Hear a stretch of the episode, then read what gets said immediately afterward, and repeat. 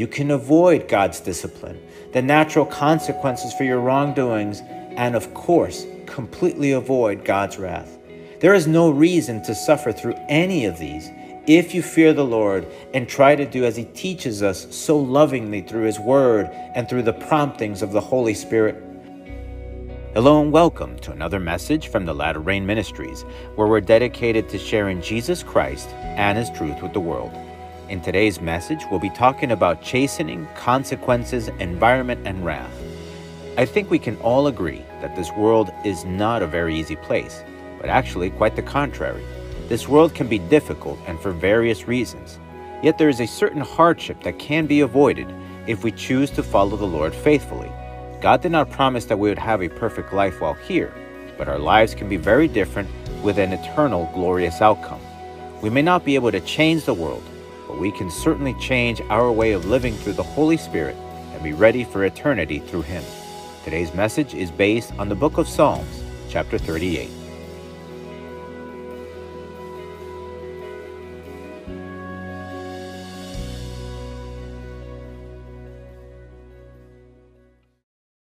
Let us pray. Lord God, blessed Father, creator of heaven and earth, the one that was and is and is to come. I praise you and I worship you, O Lord, for your goodness and your mercy, for your grace, for your loving kindness, because no one is like you, O Lord. Heavenly Father, I praise you and I worship you, and I pray in the name of Jesus, Lord God, for forgiveness and for your mercy. Heavenly Father, I give you thanks, O Lord, that we can depend on your grace. Heavenly Father, in the name of Jesus, I pray that you help us never to take, Lord God, your grace for granted, but help us, O Lord, to value it and to treasure it for exactly what it is. Heavenly Father, I pray in the name of Jesus, Lord God, that you may guide us through your word, through your Holy Spirit, Lord God. But above everything, O Lord, I pray, Heavenly Father, that you may help us to be sensitive that you help us to be soft in your hands, that we may have, Lord God, humble hearts before you, ready to listen. For the honor and glory of your name, I pray, and I give you thanks. In the name of Jesus. Amen. We'll be reading today from Psalms chapter 38. This is the word of the Lord. O Lord, do not rebuke me in your wrath, nor chasten me in your hot displeasure. For your arrows pierce me deeply, and your hand presses me down. There is no soundness in my flesh because of your anger, nor any health in my bones because of my sin. For my iniquities have gone over my head. Like a heavy burden, they are too heavy for me. My wounds are foul and festering because of my foolishness. I am troubled, I am bowed down greatly. I go mourning all the day long. For my loins are full of inflammation, and there is no soundness in my flesh. I am feeble and severely broken. I groan because of the turmoil of my heart. Lord, all my desire is before you, and my sighing is not hidden from you. My heart pants, my strength fails me. As for the light of my eyes, it also has gone from me. My loved ones and my friends stand aloof from my plague, and my relatives stand afar off. Those also who seek my life lay snares for me. Those who seek my hurt speak of destruction and plan deception all the day long. But I, like a deaf man, do not hear, and I am like a mute who does not open his mouth. Thus I am like a man who does not hear, and whose mouth is no response. For in you, O Lord, I hope. You will hear, O Lord my God. For I said, Hear me, lest they rejoice over me, lest when my foot slips, they exalt themselves against me. For I am ready to fall, and my sorrow is continually before me. For I will declare my iniquity, I will be in anguish over my sin. But my enemies are vigorous, and they are strong, and those who hate me wrongfully have multiplied, those also who render evil for good. They are my adversaries, because I follow what is good. Do not forsake me, O Lord, O my God. Be not far from me. Make haste to help me. O Lord, my salvation. If we understand what David wrote, we can see that there are multiple reasons for why he feels he could be experiencing difficulty.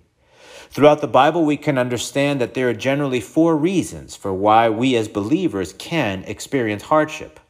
If we could define them somehow, it would be as follows chastening or discipline, consequences, environment, wrath.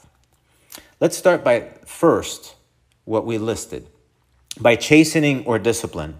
There's much controversy with this one because many Christians feel that God does not discipline his children. But that misunderstanding occurs because there's not proper search through the scriptures or because many people are just unwilling to accept this truth. Does God in fact chasten or discipline? And the answer is yes.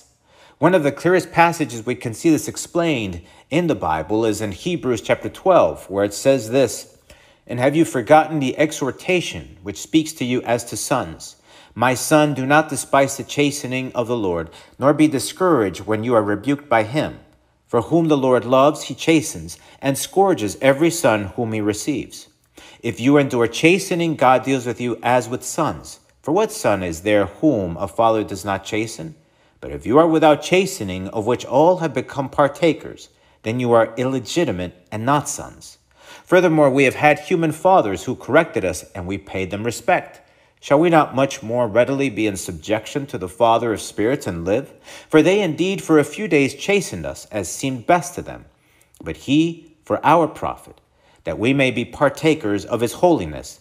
Now no chastening seems to be joyful for the present, but painful.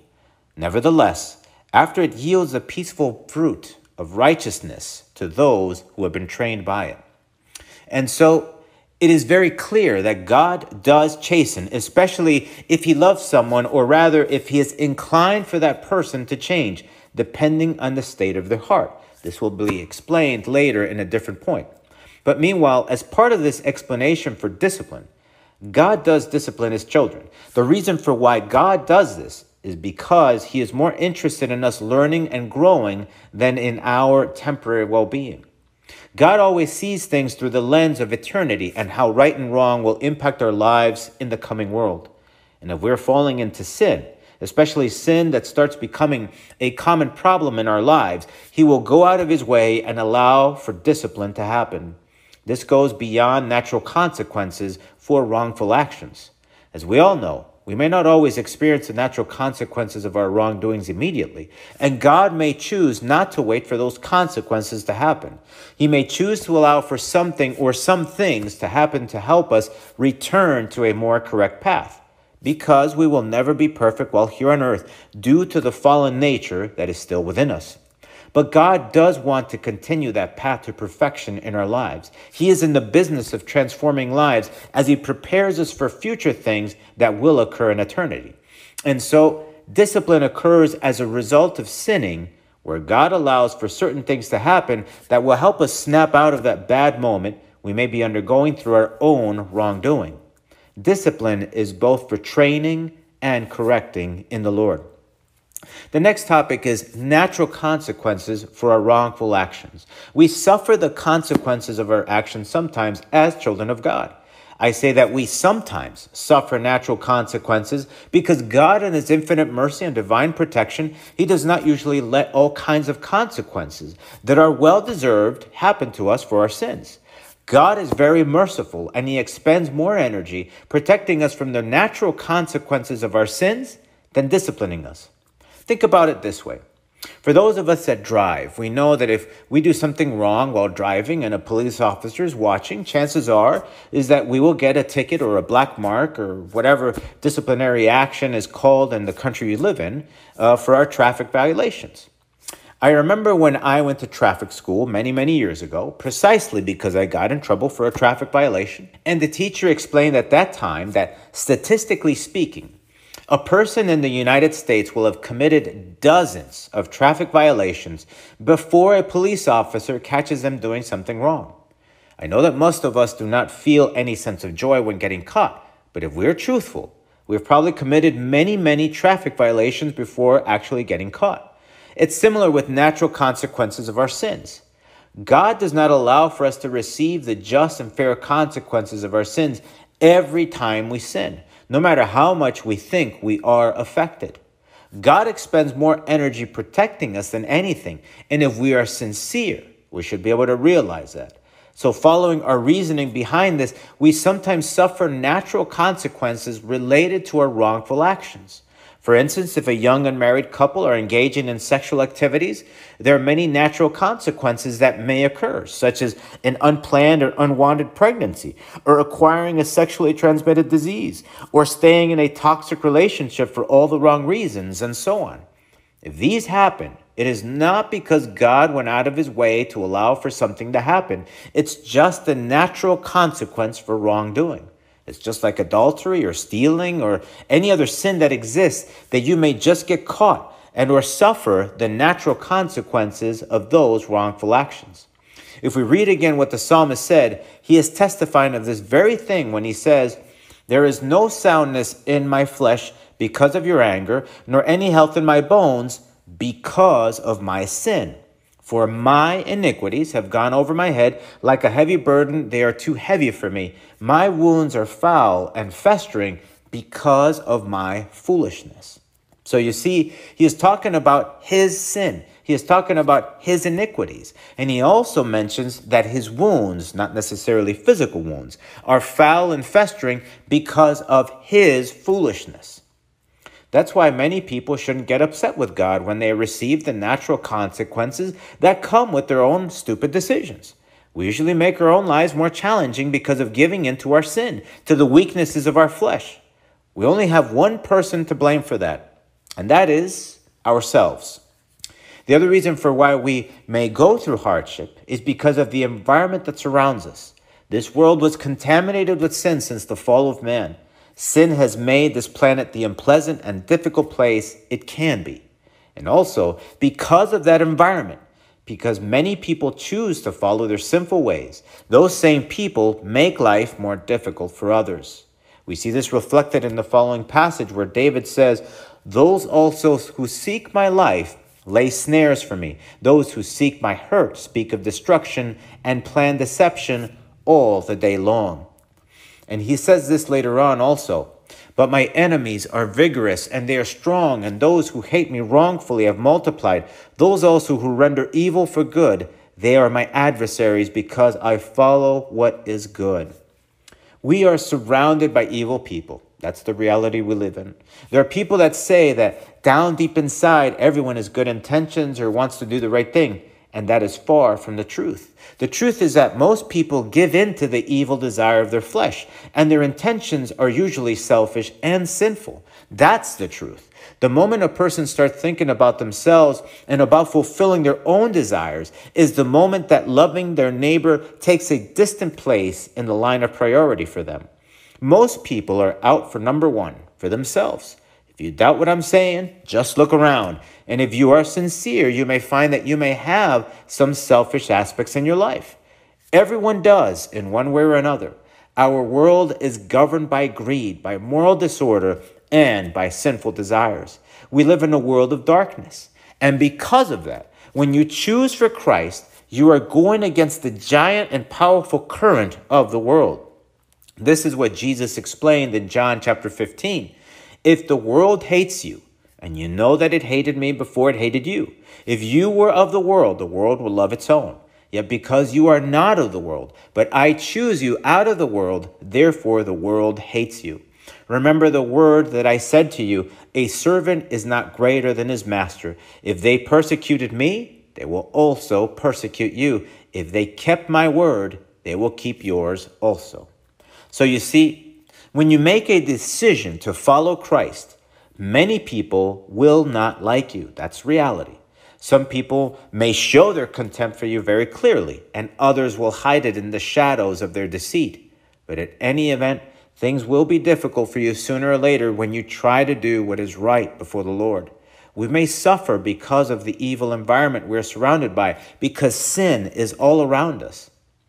Now, the last topic is related to God's wrath it is possible for a believer to suffer God's wrath, but there are two ways that God's wrath may be manifested. In the first instance, and the way in which David is referring to experiencing God's wrath, is when a believer decides to transgress or rebel against God. In other words, this action goes way beyond weaknesses or dumb moments, some that we all have. God does not exhibit his wrath against the frailties of our flesh, because again, he is more than aware of our imperfection. He views the wrongdoing by exploring our hearts, the depths of our beings. The Bible says in Jeremiah chapter 17 the following The heart is deceitful above all things and desperately wicked. Who can know it? I, the Lord, search the heart, I test the mind, even to give every man according to his ways, according to the fruit of his doings. God searches our hearts and minds, and he knows every intention we have. There is no escaping God's view into our very souls. What triggers the Lord's wrath is when a person that says that they are a believer chooses to willfully commit sin or practice sin, when a person adopts a sinful lifestyle for a prolonged period of time. They ultimately lead a life of rebellion. And Hebrews chapter 10 says this For if we sin willfully after we have received the knowledge of the truth, there no longer remains a sacrifice for sins, but a certain fearful expectation of judgment and fiery indignation which will devour the adversaries. Anyone who has rejected Moses' law dies without mercy on the testimony of two or three witnesses. Of how much worse punishment do you suppose will he be thought worthy who has trampled the Son of God underfoot, counted the blood of the covenant by which he has sanctified a common thing? and insulted the Spirit of grace? For we know him who said, Vengeance is mine, I will repay, says the Lord. And again, the Lord will judge his people. It is a fearful thing to fall into the hands of the living God. It can't be any clearer. God can shed his wrath on his so called people if they decide to push their limits and not value Jesus' sacrifice and treat their salvation like a license to sin. Make no mistake, that is why we always warn people of not committing the mistake of thinking that God's standards revolve around their opinion. We need to go by the Word of God. God's Word is the standard we must follow, not our thoughts or our opinions or what other people might say or think. We need to understand what God says. And when God's wrath is manifested, there are many things that can go wrong and it will be highly unpleasant. And the greatest danger that exists when going above and beyond God's grace is that God may not let you enter his kingdom. Here is where a lot of people get it wrong. Is God's unmerited grace sufficient to wash away our sins? Yes, of course. But God's grace is not to be abused and taken for granted. That is the big difference. There are two key passages that explain the danger of practicing sin or living a sinful lifestyle. In Galatians chapter 5, it says, Now the works of the flesh are evident which are adultery, fornication, uncleanness, lewdness, idolatry, sorcery, hatred, contentions, jealousies, outbursts of wrath, selfish ambitions, dissensions, heresies, envy, murders, drunkenness, revelries, and the like, of which I told you beforehand, just as I told you in time past, that those who practice such things will not inherit the kingdom of God. A son or daughter are the ones that can inherit from a parent. And it says very clearly he that those who practice, meaning that sin becomes a lifestyle, a way of being, a part of their life, sin will not inherit the kingdom of God. A believer may not inherit the kingdom of God if they lead a lifestyle of sin. 1 Corinthians chapter 6 gives us a very clear and similar warning where it says, do you not know that the unrighteous will not inherit the kingdom of God? Do not be deceived. Neither fornicators, nor idolaters, nor adulterers, nor homosexuals, nor sodomites, nor thieves, nor covetous, nor drunkards, nor revilers, nor extortioners will inherit the kingdom of God. This passage gives clear indication that if these sins persist in a person's life, no matter how much they declare themselves to be believers or followers of Jesus Christ, they will not inherit the kingdom of God. The Bible teaches us this in Philippians chapter 2, the following Therefore, my beloved, as you have always obeyed, not as in my presence only, but now much more in my absence, work out your own salvation with fear and trembling. As Christians, we are supposed to take care of our salvation, not to abuse it, not to take it for granted. We're supposed to work out our own salvation with fear and trembling. And so, people may experience God's wrath, those that choose to be rebellious against God despite having been enlightened and exposed to God's truth. In 2 Peter chapter 2 it says, "For if after they have escaped the pollutions of the world through the knowledge of the Lord and Savior Jesus Christ, they are again entangled in them and overcome. The latter end is worse for them than the beginning. For it would have been better for them not to have known the way of righteousness than having known it to turn from the holy commandment delivered to them. But it has happened to them according to the true proverb A dog returns to his own vomit, and a sow having washed to a wallowing in the mire. The Bible also gives the following warning in Hebrews chapter 6 For it is impossible for those who were once enlightened and have tasted the heavenly gift and have become partakers of the Holy Spirit and have tasted the good word of God and the powers of the age to come, if they fall away, to renew them again to repentance, since they crucify again for themselves the Son of God and put him to an open shame we can cite many other passages where the Bible gives very clear indication that a person that chooses to willfully sin and rebel against the Lord, that they will experience God's wrath and there will be no redemption. God is love and mercy and grace, but make no mistake, God is no fool. God is God. God is a holy and sovereign God. This is what the scripture also tells us relevant to what we decide to do. Do not be deceived. God is not mocked, for whatever a man sows, that he will also reap.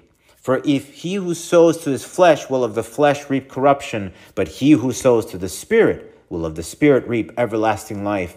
And let us not grow weary while doing good, for in due season we shall reap if we do not lose heart.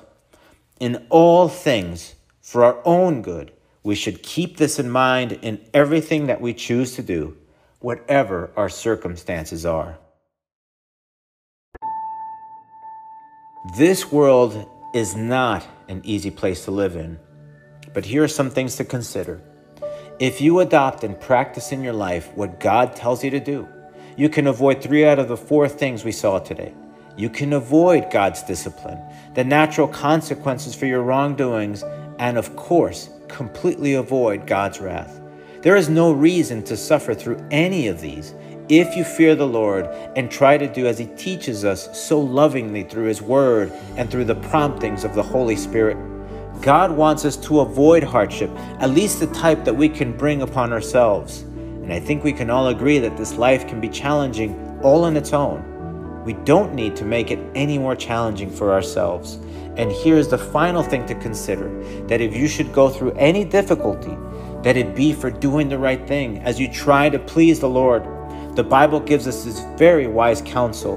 But even if you should suffer for righteousness' sake, you are blessed. And do not be afraid of their threats, nor be troubled, but sanctify the Lord God in your hearts, and always be ready to give a defense to everyone who asks you a reason for the hope that is in you, with meekness and fear, having a good conscience, that when they defame you as evildoers, those who revile your good conduct in Christ may be ashamed, for it is better, if it is the will of God, to suffer for doing good than for doing evil.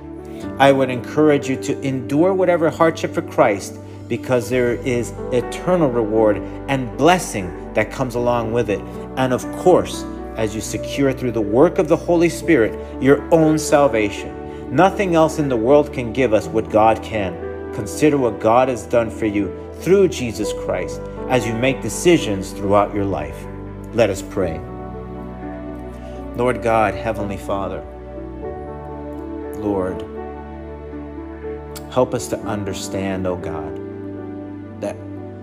we can avoid so much hardship if we just obey you, if we are just humble before you, if we submit to you, if we look to do those things that please you. Heavenly Father, you don't desire our destruction in any kind of way, but actually quite the contrary, because you gave your only Son to die for us, for our sins, so that we could be saved, so that we could have salvation. You gave what was most treasured to you because you loved us, Lord.